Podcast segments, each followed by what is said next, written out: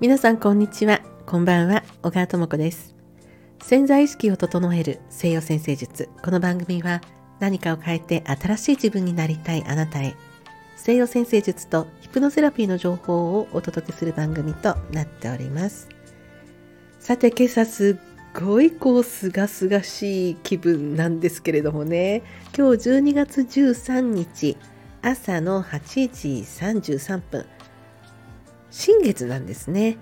伊手座の新月、まあ、今年最後の新月になりますけれども、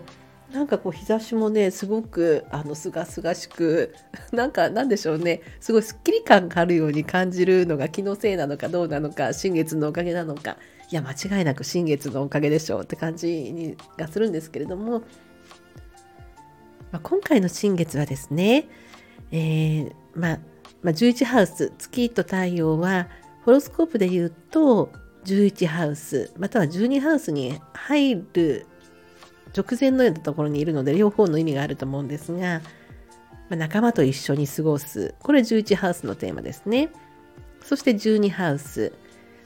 これをインターネットとかこうネットのつながりとかネットで発信していくような事柄っていうのも表しますよねそういうところでえー、起こるわけなんですけれども、まあ、いて座ですからこう元気が出るわけなんですよ。いて座っていうのはもともとこ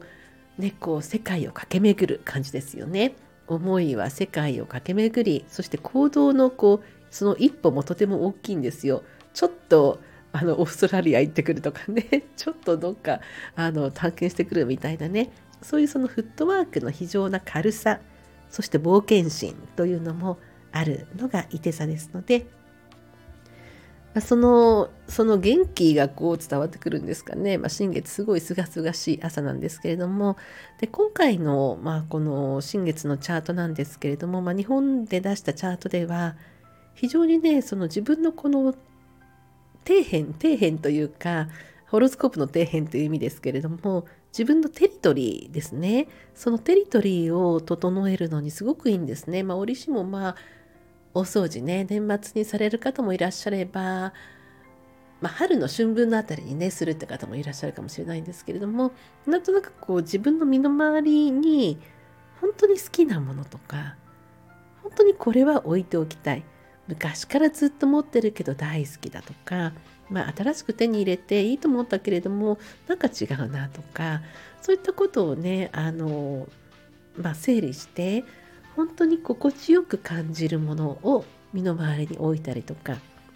あとまあその情報ですね。新月がインターネットとか仲間とか表すその情報のところにあるので本当にその自分が得たい情報をこれは見たいこれは読みたいっていうものをにこう囲まれる感じですね。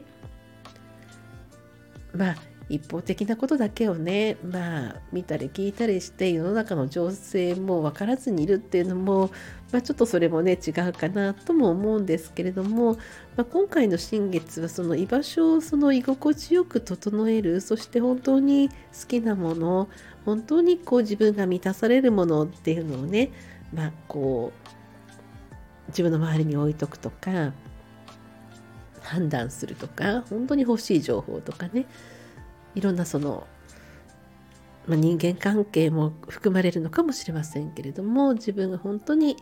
こう豊かな気持ちで幸せな気持ちで穏やかな気持ちでいられる状態を整えていくような感じ。ですので、まあ、1ハウスに冥王星があるのでそのまあ自分ということに対するこう改革まあ、こういう思い込みがあってとかこういう付き合いがあってとかいろいろある中でじゃあ本当にこの求めていたもの空間情報っていうのは何だかなと思いながらこう半月過ごしていただくとまあ居心地よく年末を迎えそしていいお正月をね迎えることができるんじゃないかと思うんですけれどもちょっと一つ気をつけていただきたいなと思うのはこの新月のすぐ後でまあ、水星が逆行するんですね。で、まあ、逆行というのはその天体を地球から見た時に後ろ向きにこう行ってるように見えるという状況なんですけれどもこの彗星というのは今の時代ですね非常にそのお仕事に深く深く関わってくる星なんですよ。というのも彗星の伝達する力ですねコミュニケーションする力がこう逆あの星が逆行する現象を起こすっていうことは滞るという形で起こる場合もあるんですよ。まあ、単に見直しという感じでもいいんですけれども滞るというふうになった場合にはあの一番大きいのは連絡の行き違いとかですよね。その時間を伝えたはずなんだけれども違う風に伝わっていたとか例えばそのメールをあのうっかり全然違うところに送ってしまって、えー、いつもはこんなことしないのにとかねそういうことがちょっと起こりがちなのがこの年末の時期に来ていますので、まあ、お仕事のね関係でいろいろそういうそのメールとかそういうのをこう頻繁にお使いになる方は、まあ、いつもね気をつけてらっしゃると思うんですがちょっとプラスアルファ気にしていると、まあ、あの大きなこともなくこの年末でこの水星逆行は1月2日に終わりますので本当にこのまさに年末年始の時期ですのでねバタバタしがちな時期なのでいつもよりちょっとこう気にしておくとスムーズに何事もなく過ごすことができるんじゃないかと思いますしまた彗星の、ま交通機関っていうその意味合いもありますので、まあ、いつもよりは微妙に乱れがち、まあ、どっちにしてもね年末年始なんでいろいろあるかと思いますけれども、まあ、通勤をね、まあ、ちょっとこう少し早めにねいつもより早めにと心がける、まあ、心がけるぐらいでねいいと思うんですけれども 心がけたりすると、まああまりこうトラブルに巻き込まれることもなくあのいい感じで年末をね過ごせるんじゃないかと思うんですよね。その余計なっていうかいつもはないことにこう神経使うとね すごい消耗しますのでね、まあ、防御するという意味でもちょっと早めに行動されるといいんじゃないかとそんな風に思います。まあどっちにしてもあのすごく清々しいんで今日久しぶりにこれからあの 741Hz の周波数のお水を作ろうと思うんですね。でこれはあのお掃除にすごくいいんですよ。空間の浄化とかで私普段 741Hz の音差の音というのはその空間の浄化に使ってるんですね。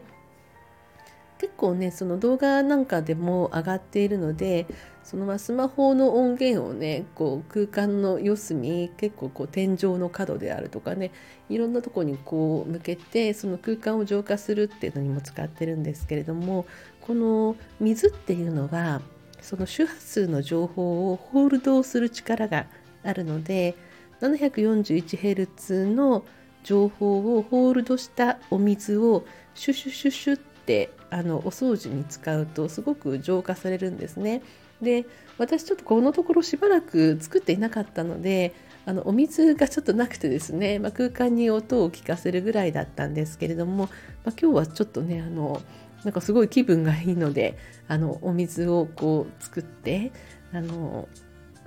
それでこう年末の掃除にね使おうかなと思っています。ちょっとねこう腕の力がいるんですよね。その普通のペットボトルに入れたお水をかなりね10分15分ねこうシャカシャカシャシャカシャカこう攪拌しながらねあの一回そのなんていうニュートラルな状態に戻してから 741Hz をこう聞かす。で音を聞かすのは、まあ、スマホの音源とか音差持ってらしたらね音差を当てたりしてそのペットボトルのお水に聞かせればいいんですけれども その前の段階のこのお水をそのニュートラルな状態にするのにこうね結構ね腕力というかね結構ね10分15分まあ好きな動画でも見ながらやればいいのかもしれないですけどねなかなかちょっとこう腕の力がいるもんですからねこれからちょっと、えー、お水を作ってえー、掃除に欠かせない 741Hz のお水を作ろうと思います。はい。では皆さん今日もいい日をお過ごしください。お相手は星読みの小川智子でした。また次の放送でお会いいたしましょう。